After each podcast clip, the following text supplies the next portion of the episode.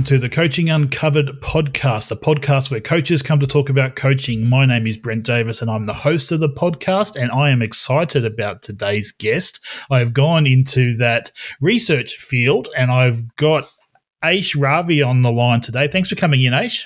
No, thanks for having me. Pleasure um, to be here. It was a bit of a random call on Twitter just to say, um, come and have a chat to me, which I thought was good of you to to um, accept a, a, chat from some strange guy on, on social media. but your your stuff online piqued my interest, and um, it just some of the stuff that you're putting out there on socials is, is really cool, and some you've got some pretty cool sites out there. But for those that don't know you, can you give us a bit of a brief background of you? Yep. So my name's Aish Ravi. Uh, I'm a football coach, um, but I'm also a teacher by trade. So I teach secondary school students um, economics and business management uh, at high school. Uh, but more recently, I've been uh, gone into completing my PhD full time. And um, I'm also teaching at university as well um, in the coaching and also like tech, uh, education space. Um, and I'm also the co-founder of the Women's Coaching Association. So i am taking a lot of what I'm, uh, you know, researching about. Um, in, in in my PhD, I'm trying to understand why there's a lack of women coaches, and trying to see what strategies we can devise to improve um, that space where we can one day see equal representation of you know men and women coaching at all levels. Um, so that's really the uh, what's motivated uh, you know me to start the Women's Coaching Association, and um, yeah, hopefully we can in the near future see more women coaching at all levels in all sports.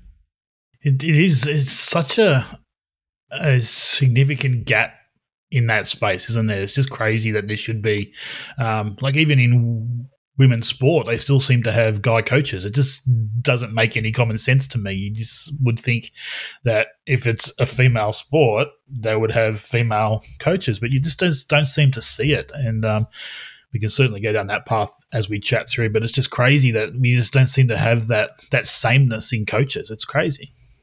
Yeah, yeah, no, it is. It is crazy. Um, you know, myself growing up, I never really had uh, like had one uh, female coach uh, and the rest were men. Um, it would have been great to have, I guess, uh, you know, have them, I, I, guess, normalized to see women as coaches. But whenever you do see a, a woman coach, um, it's sometimes it's, it's a surprise pack. And I probably didn't understand that growing up, um, playing and participating in sport. But being a coach, um, you definitely notice it when you're, you know, once one amongst very few women. Um, in the in this space, you definitely feel uh, like you know, wow, where where where are the women? So, talk to me about growing up playing sport. Obviously, you've you've had a playing, um, you've had playing experiences as well in different sports. I can see a cricket bat in the corner of the room behind you in there, and you've played a few different sports growing up. Talk me, uh, talk me through what sport was like for you growing up. Yeah, so uh, sport for me, um, growing up, one of the main um, I guess, uh, facilitators for me getting involved in sport was really school. Um, so it was those PE classes and the school sport setting that really um, sparked my interest in sport. And also, it was the, the, the place where I learnt a lot of my skills um, in terms of catching, kicking, throwing, um, even running. My love for running uh, that's where um, my you know my interest in sport started was in that school sports setting. So growing up, I within the school sports setting, I very much enjoyed love like I loved playing cricket, um, running. I very much was I was a long distance runner. Um, so you know, it's just crazy doing stuff like that. You kill yourself doing that kind of stuff. That training. Well, yeah. Well, I mean, now a lot of what I've learned growing up in those sports. So football was one of the sports. So soccer was something I was really passionate about. I never really had much of a chance to play footy um, as a child. I guess that wasn't really a thing that we could do at that time. But now um, I feel like I'm really living my childhood now, um, as I feel like I've really been able to strike the balance of uh, time. So, you know, academically growing up, academically was the main priority. Like, you know, it was sport was one of the lower lower priorities. Um, so now that you know I've I'm I feel like I have a more balanced life and feel like I'm living my childhood now. So I currently play footy for MCC Football Club as a rover, And um, I play cricket for Cluding Cricket Club. So I'm a fast bowler and batter. And um, I coach and play. Um, so I coach senior women at uh, Bentleigh Cobras. And um, I've been the last couple of seasons been uh, goalkeeper replacement as well as the on-field uh, rare sub as you know with the pandemic we've had you know just various injuries on our team so i've been very fortunate that being a, a female coach i've you know I, I can sometimes just sub myself in if the team really needs me so um yeah and just recently i've i've uh, during the pandemic been really interested in in triathlons so Oh, wow. um, completed uh, uh, 70.3 um, Ironman and also a number of uh, sprint tries and Olympic distance tries. So yeah, COVID has definitely you know just reignited my passion and love for running, and um, I've added cycling and swimming to the mix too. So Wow, super fit, and uh, I can just picture the training sessions that you would have to go through to get fit enough to do that type of stuff. That, um, yeah, that's just it's extraordinary to be able to do that kind of training. Again, what possessed you to decide? Okay, I've gone from playing essentially team sport at a certain period of time to go and doing triathlons. That's just that's a, that just blows my mind. lockdown. That's what did it to me. So um, yeah, just spending. I mean, it was difficult um, being in lockdown. You know, having pretty much team team sport was a large part of my life. It still is. But during, um, I guess the the midst of lockdown, you know, community sport was shut. Um, so I didn't really have that team sport um, environment as an outlet. So really, just starts where I started had to do things on my own. So that's where the running, the cycling, the swimming, and through doing those things individually, I met um, some like-minded people who were also interested in those same activities. And you know, now we've got pretty much a team of our own um, that really train together um, in those all those uh, you know individual pursuits. Nice. Yeah. Nice. I like it. Now you said that you got involved with sport through school to start with. Um, obviously that that's great. You can get in, involved in it's a pretty safe space as a general rule. Um, then you obviously would have jumped into clubland, I'm assuming, to continue that sport. Um, what are some of the challenges you face jumping into into clubland to play your sports? Yeah, so for me, um, like you know, my background's Indian, so you know, growing growing up, you know, academics took main priority. So as I mentioned, school was actually my really only outlet to play and learn those skills. I would have loved to have gone to a club, um, but it really wasn't an option. Um, and I'm not sure. Um, even now, th- this is one of the things that I'm really interested about in my research is trying to understand why there's a lack of diversity within sports clubs because you know people like myself weren't really uh, well one didn't weren't really uh, you know in these sports clubs at a young age and even now um, as a coach as an administrator um, and even as a player in in these club settings i'm one of you know well, sometimes i'm the only one or one of few um, you know women of color in these communities. Um, and it's very rare to see culture, culturally and linguistically diverse women. Um, so we have one issue in sport where there's yes, there's a lack of women coaches and leaders uh, within these clubs, but I think there's also another issue where there's a lack of di- like cultural and li- linguistically diverse participants uh, within these clubs. So, so for me, it was a challenge entering that setting. You know, growing up, um, and like I said, only now. Um, you know, in my 30s, am I really living out my childhood dream of being a part of these clubs, as that really wasn't a, an opportunity uh, growing up. I'm curious if that changes based on the sport. Like obviously, soccer, um, you you've generally got a different type of person playing playing those sports as opposed to Australian rules football. Um, did you find any challenges coming into Australian rules football um, instead of soccer, for example? Yeah, so Brent, I mean, for me, I'm always, um, you know, the underdog in many of these settings. So going into these settings, you definitely, uh, like, you know, people just blatantly ask, you know, you, and or if they don't ask, they give you those stares as to, you know, what are you doing in this environment? Um, like, are, are you lost? Um, I've I've had comments like Indians don't play in the World Cup. So therefore, because they're not represented in the World Cup, they probably shouldn't be playing or being involved in, you know, soccer and football. So, you know, like I said, that's why representation is really important and we need to improve this. We need to make sure that there's equal representations of various cultures in all these settings. Um, but in saying that, you know, I love proving people wrong. So one of those trophies back there is I've recently won uh, yeah, as a rover at my at, footy club, um, top goal kicker, so highest goal scorer. Um, so I love proving people wrong. Uh, cricket also uh, won, you know, number took the most amount of wickets um, in the season.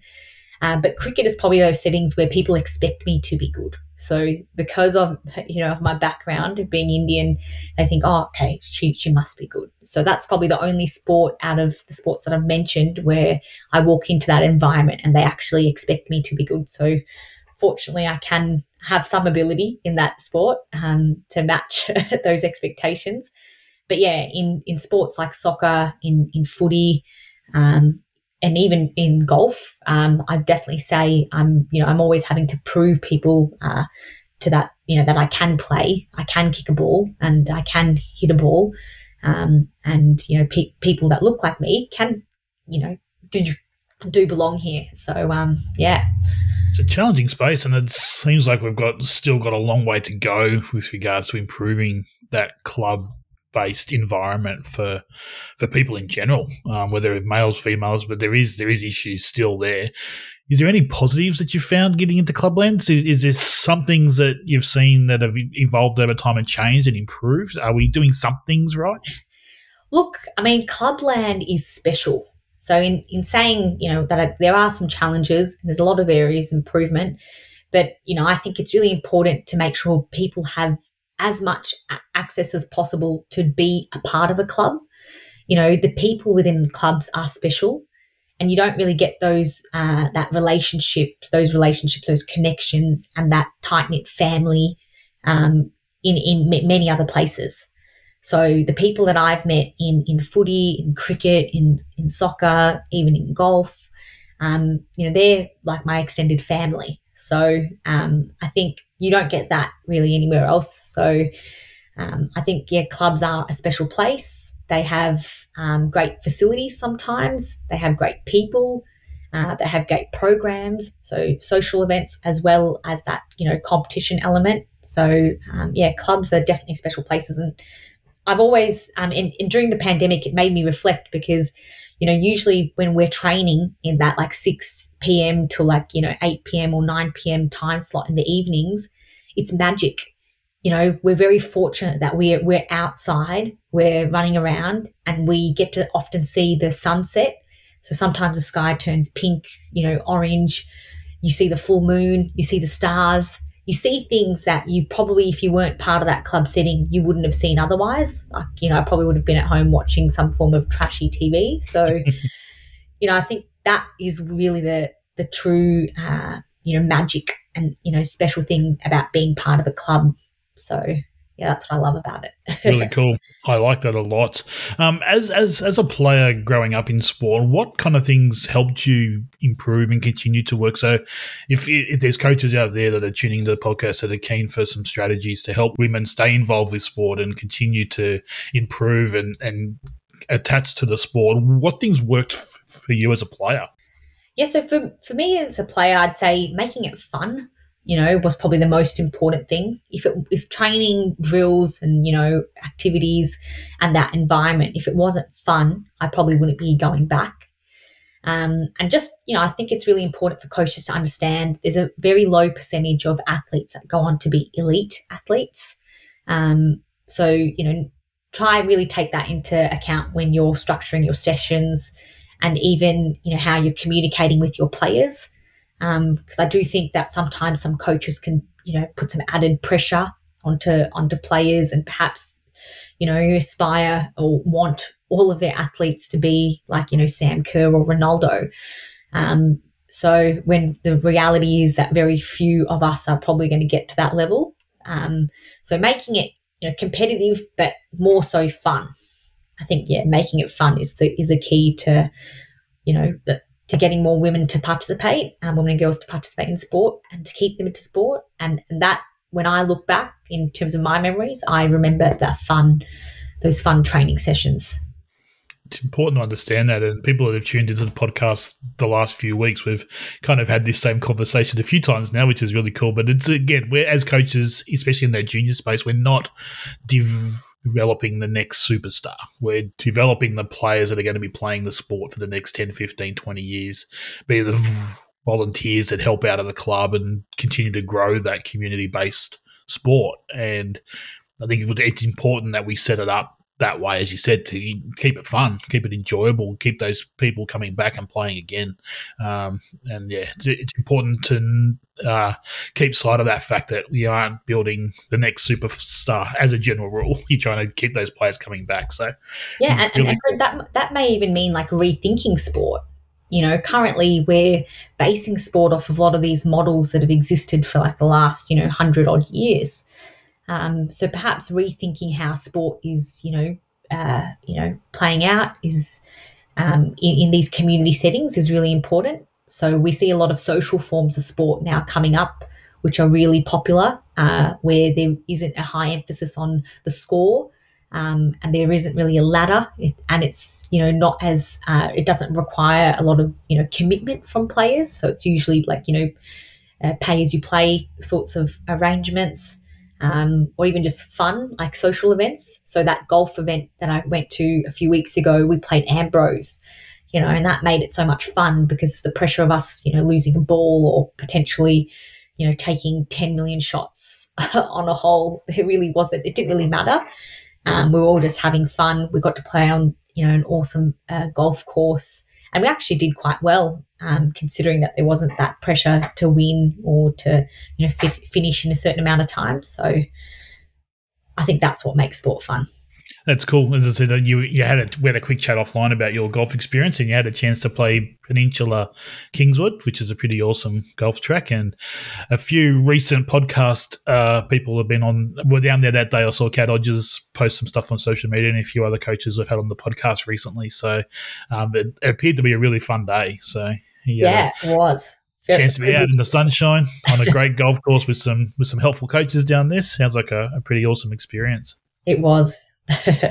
now I've asked this question of a few women coaches we've had on the show recently about them growing up in sport. Um, I'm curious to get your take on it as well because you're coming at it more from a team point of view. Um, obviously, I asked them what worked for them as a player coming through and where there was a challenge being the only female, so to speak, on the golf course, which tends to happen in golf. You tend to be only a couple of junior girls as opposed to the 20, 30, 40 junior boys in the club.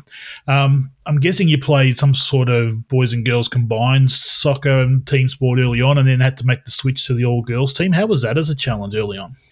Yeah, so um, like I said, like you know, for me, a lot of my experiences are from that school sports setting. But yeah, you know, predominantly playing you know mixed environments, uh, then going into like a you know single sex environment. Um, that I mean, for me, I found I found the transition, you know, g- great uh, in the sense that um, yeah, like it was quite competitive and then going into I guess a, like a semi uh, like competitive environment in women and girls. So I when I returned to play after school, um, we was in a senior women's team. Um, so I was you know you know fortunate enough in terms of the play, the standard of play, uh, the barriers uh, you know weren't really like different or you know weren't um, large, but in terms of barriers, I'd say the main barriers would be like, you know, the other things like uniforms. Um, often, you know, going into some of these sports settings, it, you know, there's not really, you know, you go from playing in like a, a co ed environment to then a single sex environment, and there being like unisex uniforms, which are just sometimes large men's shirts or, you know, just different size men's shirts. So um, I think that you know it's not comfortable playing in as a being a woman um, you know wearing all these you know baggy attire um, so i think it's definitely important um, to make sure like now uh, nowadays we see clubs really place high importance on you know what women want to wear um, so you know ha- and have you know clothes that are actually you know well fitted towards for them and that they feel comfortable playing in um, because yeah i mean i remember playing in like baggy uh, you know, tops, shorts, uh, to the point sometimes you just end up falling over because they're so big, even though you've ordered like the smallest possible size. Um, so yeah, I think it's really important that they have you know comfortable, um, yeah, uh, uniforms, um, but also have change rooms, environments, and spaces um, and equipment that all are you know catered for women. So even though now we're seeing an increase in the number of female friendly change rooms, which is fantastic, in those change rooms we still have a lot of uh, you know men's trophies or images um, and even in the canteen, often the beverages are very much catered to certain people um, and not others. So when we think about you know wanting sport to be inclusive, I think we should really think about you know who's visible in these spaces, uh, you know who's in terms of the food that we're offering, who does it benefit, who does not, who does it not. Um, because I think if we truly want to be inclusive and have equal participation of all abilities, genders, races, sexes. Um, it's important we think we take into consideration all these things when you know clubs are making decisions. I like it. I like it a lot. Again, common sense, but it's um it isn't quite so common out there these days, which is which is crazy. But hopefully it's um it's changing. Hopefully it's a changing space. Okay, so we've talked about you as a player. Let's give it out, out of that space now. Let's get into let's get into some coaching. What was the, the thought process behind getting into coaching? What was the, the idea behind that? Yeah, so uh, again, the school uh, played an integral part. So when I was a teacher, so I worked um, at an APS school, and um, it was compulsory, really, or you know, that we, as a teacher we had to take on board a co-curricular activity, and that activity for me was, you know, soccer, football. So, um, so I uh, yeah coached our school's uh, you know first eleven team at the time and they uh, i was very fortunate that they invested in my first like you know license qualification. So in uh, football it's the c license. So that's really how my coaching journey begun is you know through coaching in the school sports system and then you know going on into this uh, you know external environment to complete this coaching qualification.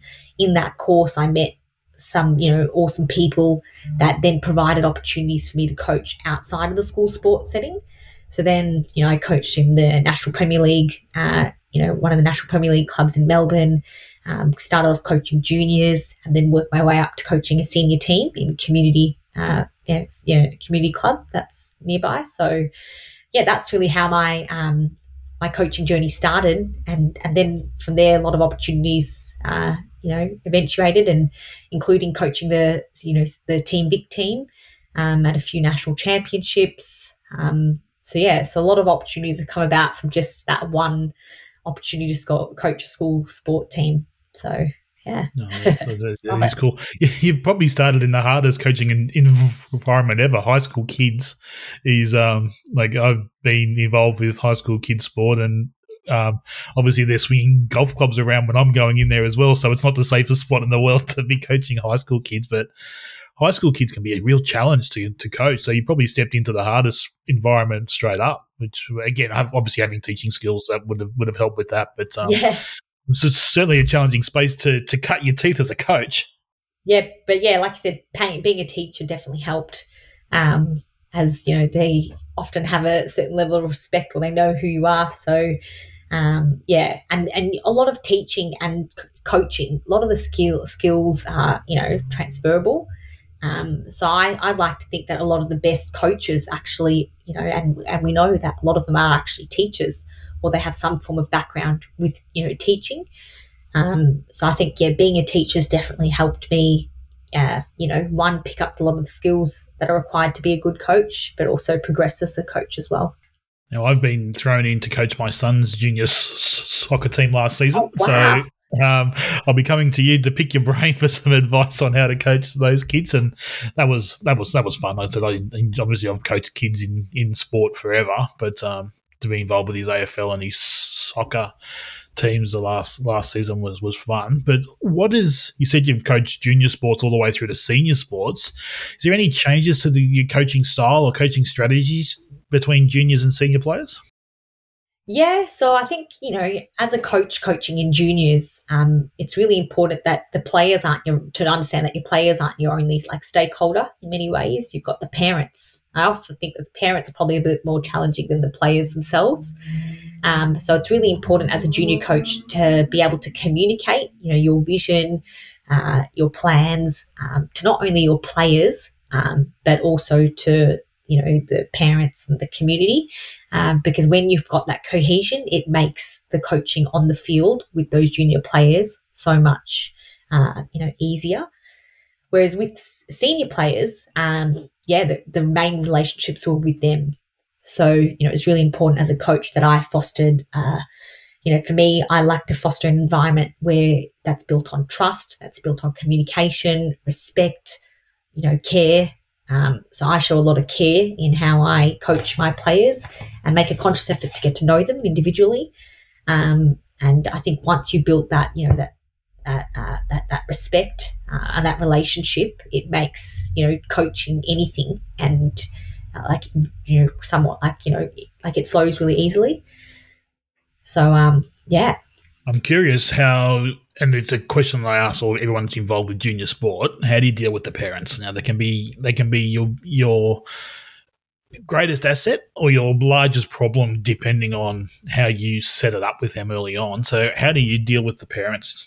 Yeah, so I mean, again, I just made sure I, I built a relationship with them. So I got to know who the parents were, um, who their you know their children were on the team, um, and I think just spending a little bit of, like, I always used to get to my training sessions well in advance, like in time wise. I used to set up, but then allow about 20 minutes before the session just to talk to the parents that were coming to the training session who'd come early um, and just build that relationship with them. Because I think once they know who you are and that, you know, what your aims, your intent, you know what what it is like you, you know that you're that you are organized that you possibly do have a plan you do genuinely care about their um, their you know their um, their children. So they once they know, it's like yep, it, they're not going to be like you know uh, nagging parents often that uh, you know probably just question what you're doing, why you're doing it, uh, question you, your decisions. I often felt that the parents once they got to know you,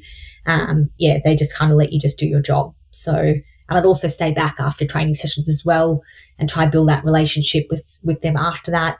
But also communicate with the committee and the other people in the club. So make it very clear to them that you need their support. So if anything ever did escalate, that you've got the full backing of the com- the committee uh, and the club. But yeah, I just felt like the those relationships that a coach can build with those parents um, and just taking that extra time to make sure that you develop those relationships, especially early on in the season, can go a long way in just making sure that your you know your season runs small, smoothly. So, completely agree. It's it's important to set up those those those key stakeholders as your your helpers as opposed to people that can cause problems. And um, obviously, it's parents early on when you're coaching kids, but then it becomes the whole club, doesn't it? You've got to keep the the committee on side. Yep, and often, you know, those parents that when you just get to invest in them, they actually help you. So often, you know, after training, they'll help you pack up or perhaps even just get there and, you know, you can brainstorm some things with them. But even they become helpers on game day. Um, and they, you know, want to help genuinely, like, you know, the team and the club. And we all know that community sport in particular would not function without volunteers. So that's another really good reason as to why coaches should really engage with uh, parents in junior sport because you know sport would not be there without a lot of volunteers. So um, yeah it's important that we build those those relationships and we get everyone on board to help Makes so much sense. It does. It makes so much sense. But yeah, a challenging space. Now, I'm curious uh, when I get a, a, team sport coach on the podcast, I'm always interested to know how you handle that that group type situation. I'm coming from a traditionally one-on-one coaching environment where I've got a single client in front of me. Um, I do do some group coaching as well, but how do you cope with that so I suppose when you're coaching senior sides, probably 20 odd players in front of you at any given time. How do you cope with that that group type setting? Oh, I, I love it. I love it. And I think, again, uh, being a teacher certainly helps. So, in terms of like my philosophy, um, I like to make sure that, you know, my players, my students have voice. Um, so I definitely communicate what my objectives are, but then I let them and, and I give options to these players as to what part they want to play in that plan. And often when you give uh, players agency to to have that choice um, and again, to be able to, you know, give them the confidence to communicate back to you. It, you know, a lot of the sessions that I run, you know, do run smoothly because again, you've built that respect, you've built that connection, and all players, regardless of their ability or you know role in the team, feel like they have accomplished something at each session uh, because they have a say. So, um, yeah, I think it's really important. Again, that communication I think is really key for yeah it, again it is important and obviously simpler for me as a golf coach because i've got that one person and if they don't understand what i'm saying to them you can kind of see it on their face straight away so some strategies how do, how do you deal with those those those guys that kind of hide behind everyone else and they don't quite get what you what you're coaching or get the information you're getting across they don't seem to understand it how do you pick up and be sure that those players still have a voice in that in that communication area Yep. So I think every team would probably have a few of those players. Uh, I do tend to just um, aren't probably as vocal. Um, but again, um, for me, I notice some of those players that often may, you know, uh, not really speak up, not be as vocal. But I do myself, along with uh, like with my, myself as a coach, but also the leadership team, to make sure that we, you know, connect with those players. Um, so again, just ask them questions as to, you know, whether they understand the activity, uh, and then ask some questions as to you know perhaps what what position or role that they could be you know playing in this activity and again once you engage with them and you ask some questions they problem solve so you know i think that's really important as a coach trying to allow your players um, you know give them the time and the opportunity to problem solve um, as i think a lot of the traditional approaches to coaching are very like you know robotic in the sense that you know, players are often told where to go, where, how to move, what to do, what not to do. But I think it's really important to, especially, you know, youth moving into senior, that you allow enough time and opportunity for these players to actually think, uh, problem solve. So whether they're really like those vocal, confident ones, but also the ones like you're probably shying out in the back, um, you know, give them all the opportunity to, uh, you know, demonstrate what they know um, so I think once they feel like they've got that opportunity, they're definitely more participate. They participate in all the activities uh, a lot better. So coaching certainly changing, Options. and it's, it's come up in the podcast uh, the last few weeks a lot recently about how people learn, and that problem solving type of coaching is certainly becoming more and more prevalent these days, and it's very hard as a coach sometimes to to sit back and allow this, the players to learn for themselves. It can be challenging to not give them the answer, so to speak. But as you said, if they take that that ownership of what they're learning and take it on board themselves, it seems to stick a lot better as a as a as a player when they're getting coached that way. So it's a, it's a cool it's a cool way to coach. And and also like you know coaches can do a lot nowadays. There's so many uh, like resources available for coaches. So for myself i um, devised an individual development like playing plan for my players. So then they know at the beginning uh, of a season middle of a season and end of the season you know what their goals are. Um, they help develop this program. So you know they have their objectives they've set their goals they know what their strengths and weaknesses are and when they've got that purpose there, that makes, you know, that, that really uh, motivates them to achieve their goals, their objectives. So that definitely sets a tone for most of the training sessions because they all know why they're there and what they want to achieve. Is that a template you've set up personally, or you've got it from somewhere, or you've gone? I'm, I'm assuming you you sit down with each player and go through it with them. Is that something you've built um, personally, or you've got got it from somewhere else, or where have you sourced yeah. that? So I did uh, develop it. Um, again, probably coming from my teaching background, because I was like, you know, I do this with my students in a classroom, and it helps them, you know, to really focus in class. So I felt like, you know, you know, uh, for me, uh, you know, a pitch, so the soccer pitch is like a classroom in a hot oven, in the sense you don't have your four walls. So you, um, I feel like it's really important for coaches to just be organised and well prepared. So I developed this, uh, you know, template um, that I then made some time at the start of each season to go through with each player, uh, fill out that individual yeah player development plan, and we reviewed it uh, in the middle of the season and also at the end of the season as well. Um, and and that just gave them purpose, gave them uh, a goal to achieve, um, but also collectively as a team, it just meant that we're all working towards that, uh, you know, that that team goal. So I like it. I like it a lot. Really, really, really cool ideas there, and I'll be stealing some of those ideas from my own coaching. But no, that's that's really cool. Now, what actually did pique my interest the most when I was uh, when I found you on social media was the Women's Coaching Association that you've set up. So, um, really cool idea. Talk me through how that came about and what the goals are. Yeah, so the Women's Coaching Association, uh, you know, was founded in 2019 uh, so by myself and uh, Julia Hay, who's also another like she's a coach herself. Um, and we uh, met at university, so at Monash University, we are both studying a PhD, and we we're just wondering where, like, we were sharing our experiences uh, over a cup of coffee, and we were just trying, to understand, like, what was really like common was where are the women coaches?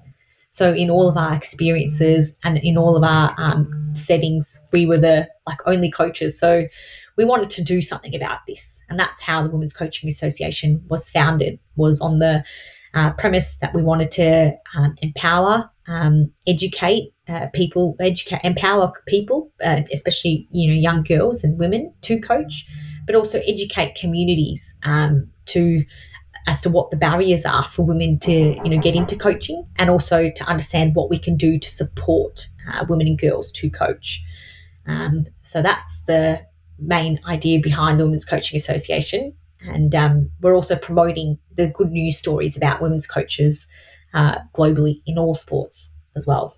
Yeah, that's it's just such a really cool idea, and it's just because um, it is harder for women to get involved with coaching, and there is there is things in the way. So, um, having someone working for you to help you make those steps towards uh, becoming becoming a coach is, is is extremely powerful. So they just the work behind setting that association up must have been massive. You just picture all the work you did behind the scenes. Yeah, so so there was a lot of uh, work involved in setting up the association. As you know, it's like setting up uh, any business. Um, and we're working towards just like changing the structure at the moment to make sure uh, again like learning a lot on the go as to you know just what we can do to keep this association sustainable um, and yeah, so at the moment, uh, Jules has actually stepped aside. She's returning to full time teaching. So um, that's one of the challenges of the Women's Coaching Association. It is definitely a, a long game. Um, and us, like pretty much starting association, association off our own backs, uh, investing our own money into this association, um, you know, pretty much setting up the website on our own, um, and you know, bringing on board a lot of people uh, to help us like achieve a lot of these objectives in the sense like de- delivering educational webinars, uh, making sure that we're de- developing resources, liaising with various sporting bodies. It takes a lot of time, and and right now, uh, you know, one of the issues with sport is a lot of sport organisations actually aren't investing um, a lot into women coaches um, or even into specific women and girls strategies. So now we're seeing some sports do that, um, but we've still got a lot of other sports to ensure that they do do that. And I hope in the future, a lot of these uh, sport organisations do engage with, you know, the Women's Coaching Association, and um, you know, perhaps you know, fund it in some way, uh, shape or form. Because right now, I think a lot of people think that we're the main peak sporting body when really we're a startup uh, that's been run by passionate women coaches and male uh, champions. Um, and we're wanting to make change. Um, and we're doing this by, you know, making sure that a lot of the, the resources we create are all backed by research. So, you know, myself being uh, a researcher, uh, you know, have met some awesome uh, researchers, other researchers in various institutions around the country and globally that are all doing research in this space. Um, so, one of the main keys of the Women's Coaching Association is to make sure that knowledge is transferable uh, and is translated to people in various sporting organizations um, so that they can actually use it um, within their clubs, within their organizations, and make change um, it, I'll have to get a few of those people onto my hit list for the podcast. So I'll have to get a couple of those names offline. Um, always keen to get good people on the podcast, so I'd be keen to hear that. You, you, a couple of roadblocks popped up in that answer there. So, what are the roadblocks you're facing getting involved in this space and getting people to actually pay attention to what you're doing? Well, I think like we've got a lot of people paying attention and a lot of people supporting us, but I think the main challenge is funding. Know, what's going to fund this? Right now, it's you know pretty much money out of my pocket and uh, you know it was Jules' pocket as well. But you know, really trying to understand what is going to fund an association like this. There's a lot of need. So within a um, you know within a year, we've uh, almost got four thousand you know followers across all of our platforms.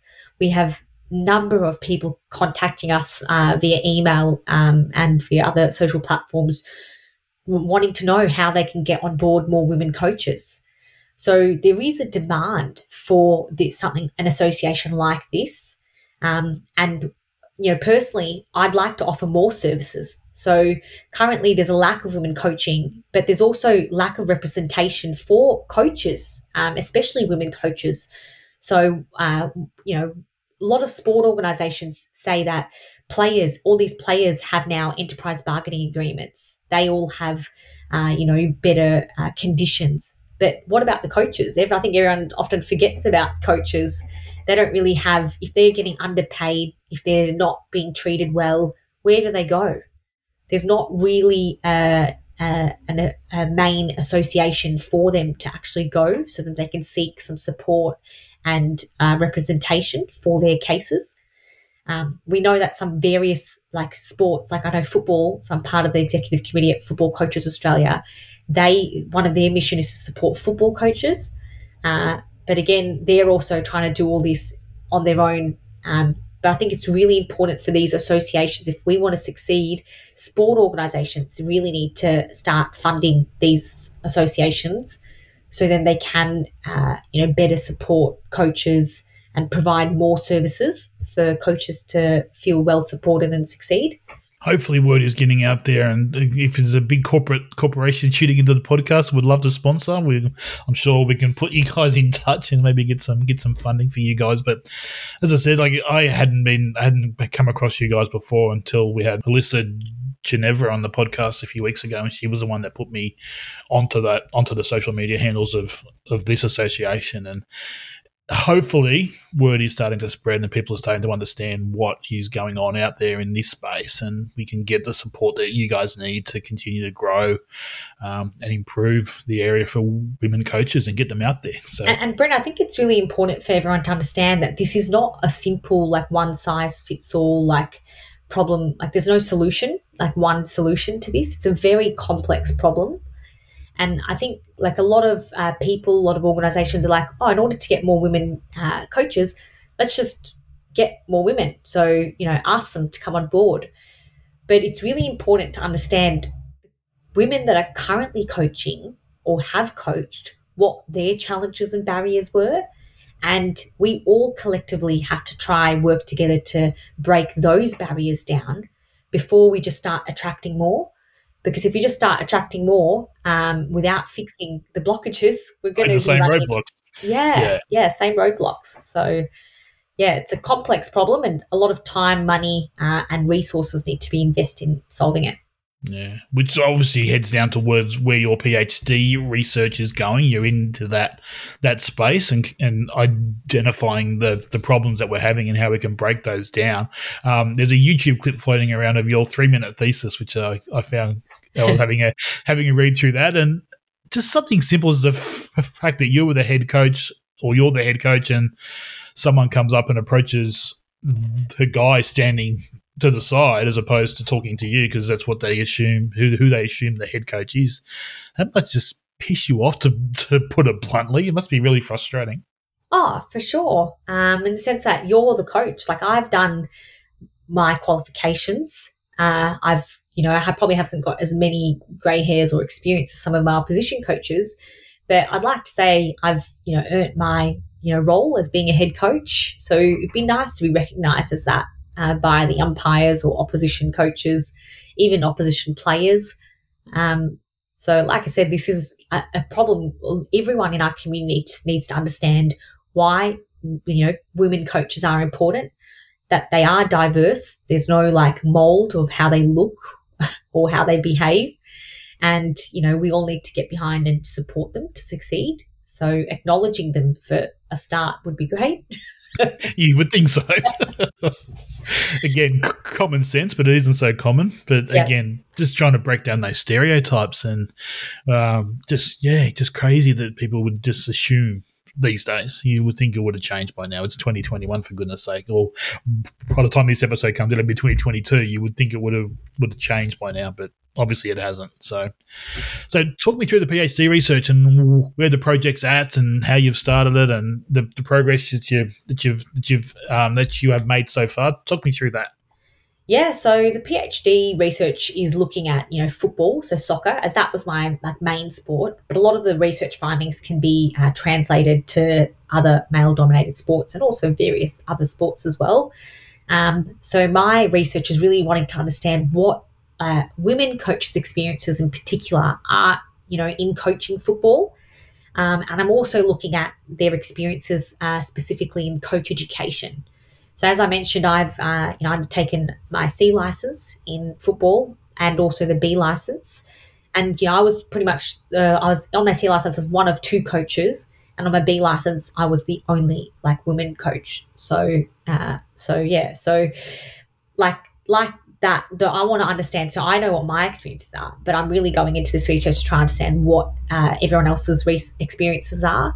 So I've got a large sample, so one of the largest samples of data um, in this space uh, for, of coaches from community all the way through to elite uh, football um, all around Australia. Um, and really, my mm-hmm. main, uh, like the, the, the crux of the research is wanting to understand what their experiences are, what their barriers are um, in, in these spaces. And, you know, what I'm finding is there's a lot and the one main uh, challenge is this binary, the thing that we separate men and women and we classify what's acceptable for men and women is actually quite problematic.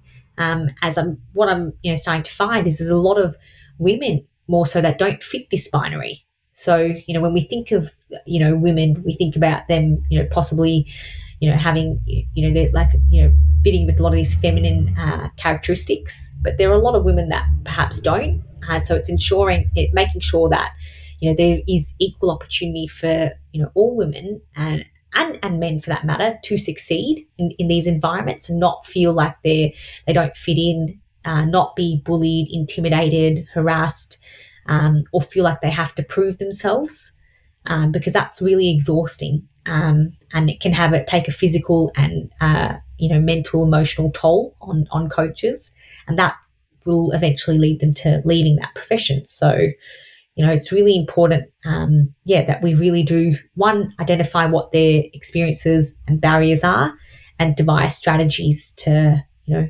making sure that these environments are better and for all people.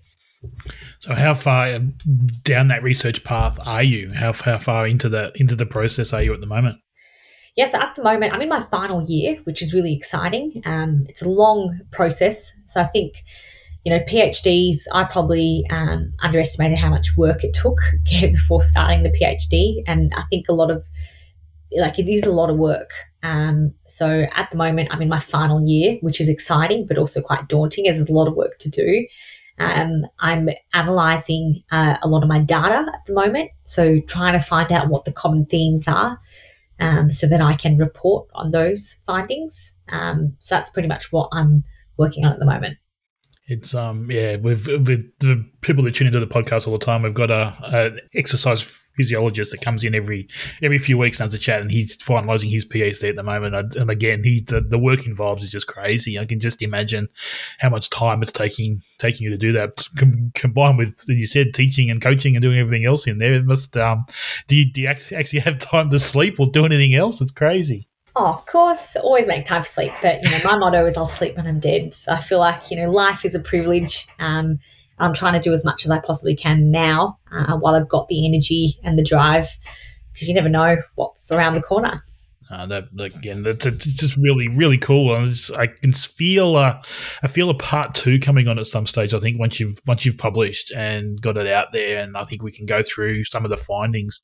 You touched on a few of the findings quickly there, which was really cool. But I think once we you get it published and get it out there, I think we can get you back in for a part two and maybe fill in um, some of those gaps and give the the people tuning in some strategies to improve this space. Yeah, now looking forward to it.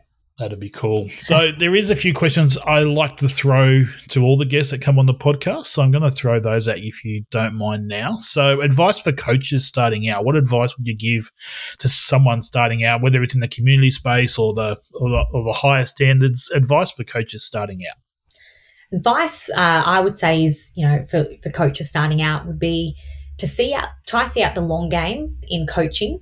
Um, you know I think often people want immediate or instant success, especially when you start off coaching, uh, especially when you know our environments are based on like wins and losses. Um, but I would say just really stick to you know your values, your philosophy, and try just yes see out the long game in the sense that you are going to have some bad training sessions.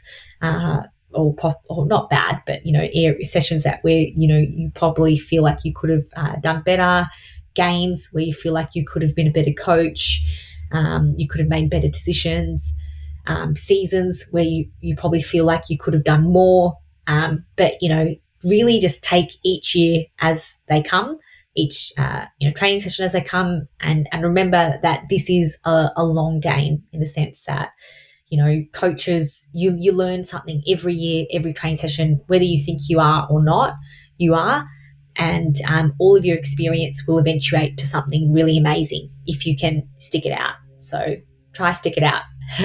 it can be a challenging space for someone just starting out if they don't get the instant results. If they if something falls apart or something fails, it can be tough to have the confidence to continue down that path. Um, any strategies for someone like that who maybe has got their ideas and got their their philosophies in place, goes out, starts training, starts running sessions, but it's not working straight away. What strategies would you have for for that kind of coach to to continue going down that path? Yeah, um, that's a great question. I would say try find surround yourself by people that you admire, um, people that you watch coach or that you've experienced in the coaching session. I think, yep, that's something I want to try embody and be like, uh, or you know, emulate some of the things that they do. I think it's really important for all coaches to have mentors um, of people of various ages, uh, you know, genders, sexualities, uh, you know, backgrounds, so forth, various sports. I think it's really important for coaches to be able to talk to other coaches, to bounce ideas off of them, and also just, like you said, you know, emotionally just detach or like you know talk to them about some of these sessions that perhaps haven't gone as well that have impacted on your confidence um, it's really important to have that sounding board as a coach. So um, I hope that you know in the future the Women's Coaching Association can have mentor programs like that where we can provide sounding boards for coaches uh, with you know with coaches from various sports where they can just talk to each other, uh, brainstorm, share ideas, uh, you know, emotionally just you know you know dump a lot of that energy onto someone else. Um, so I think it's really important to have someone like mentors, um, people to talk to. So I think if, if you're a coach starting off, try find that, uh, find very many and invest in those relationships.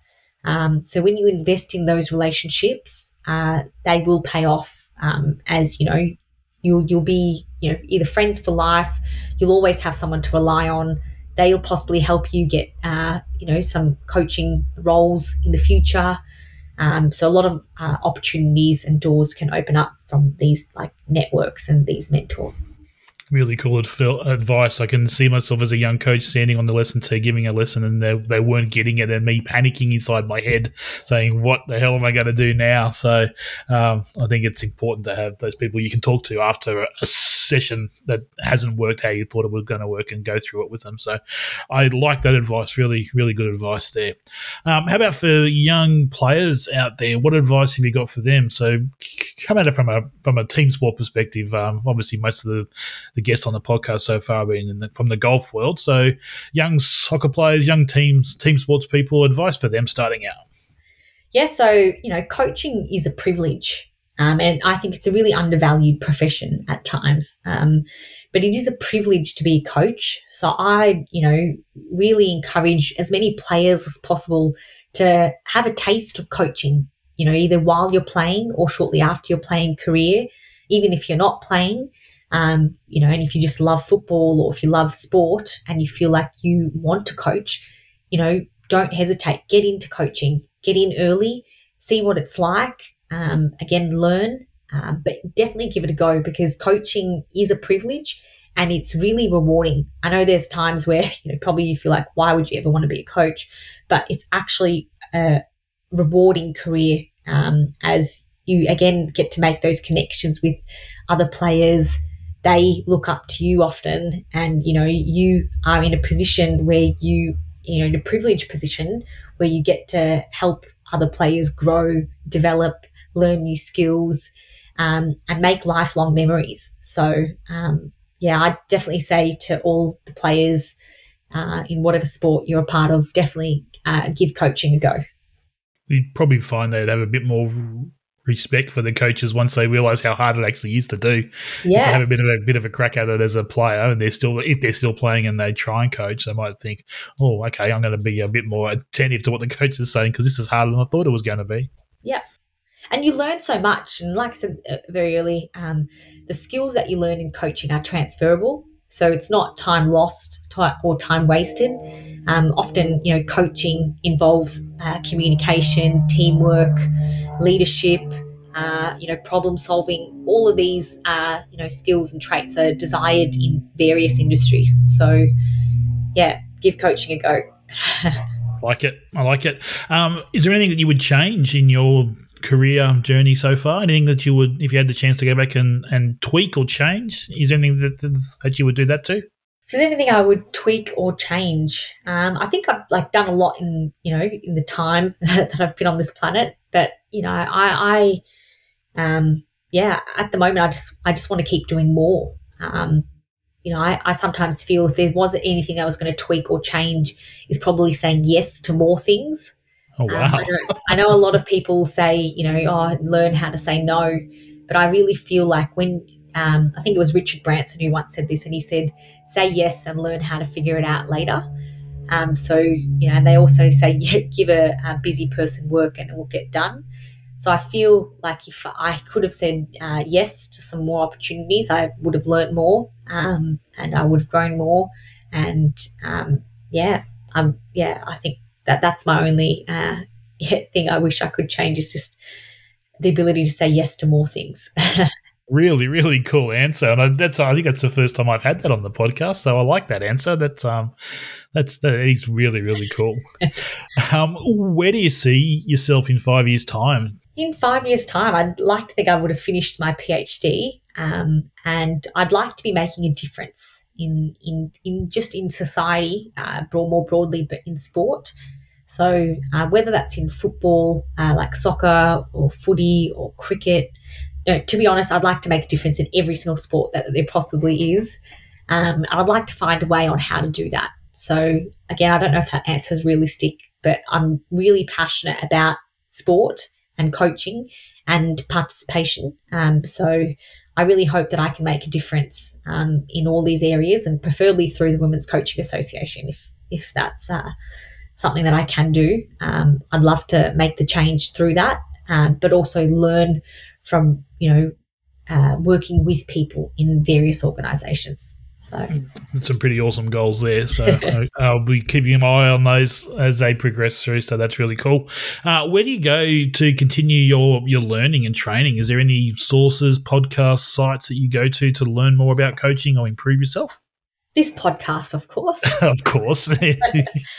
um, but yeah, I think you know, being a um, like since I've started this PhD, um, it's definitely you know fostered newfound love of reading journal articles, as crazy as that sounds. So I learn a lot from reading others' research. Um, I learn a lot from listening to podcasts. Um, I learn a lot from just talking to people. Um, so, you know, I think you know, the lived experience um, of people is sometimes the greatest form of knowledge. Um, and just listening to other people's experiences in these settings, um, I think I, I, sometimes gain a lot of insight and you know knowledge from that. So, yeah, I love that. It um it, it is, and it, it can be finding the the journal articles, as you said, it can be a, a, bit dry early on when you first start getting into those. But there is so much good information out there that's coming from a, a from a science, a sports science perspective, as opposed to just hearing it from someone else. And you actually got some some facts behind that that that that paper, so to speak, and it just makes such a difference when you've got the sports science behind it. I think it's important that we get past the anecdotal stuff that's been passed down from generation to generation and actually put some sports science behind our coaching because I think that that's a really powerful answer. I, I, I appreciate you saying that, which is really cool. Uh-huh. Um, okay, so some plugs. Let's uh, some handles so people people can find you. Some links. Um, where can yep. people find you on social media? Yeah, so you can find um, so follow the Women's Coaching Association. We're on Twitter. We're on LinkedIn. So you know, we have our largest following on LinkedIn, um, which is, you know, you wouldn't think that, but we do. Uh, we're also on Facebook as well and Instagram. So, you know, usually under the handle coaching underscore women's, but usually if you just type in Women's Coaching Association, you'll be able to find us. We're um, also going to be setting up a like a Australian Sport Foundation page. So if anyone would like to you know, donate to for us to create resources for sports clubs and also provide mentoring um, uh, programs and support for sports uh, clubs and associations. Feel free to uh, donate to that. Um, we also are selling diaries, so coaching uh, diaries. So if you need something to, you know, as a gift to give to another coach or use as a coach, uh, feel free to get one of those on our website. Um, and yeah, myself. So um, I also have um, very much um, yeah on all these social media platforms as well. So please make sure you follow or connect with me on either you know Twitter, LinkedIn. Um, yeah, that'd be great. I'll put some links in the show notes for everybody so they can find you and definitely worth a follow. Lots of good information coming out of all those sources. Um, there's so much good stuff out there as a coach you can access and start the conversation and continue to, to share ideas and continue to, to grow this space because I think it, will it'll it, it certainly has to grow and it's only growing. So I think that's really cool. So thank you so much for your time, Aisha. I really appreciate you coming in. Um, as I said, some stranger hits you up on social media to come and talk on my podcast and you, you were generous to come out and have a chat to me today. I really appreciate it and such a cool conversation. And we're definitely going to be doing a part two once your PhD is published and out there. So I'll be keeping in touch and we'll get you back on again really, really soon. Awesome. Thanks so much, Brent. Really enjoyed it.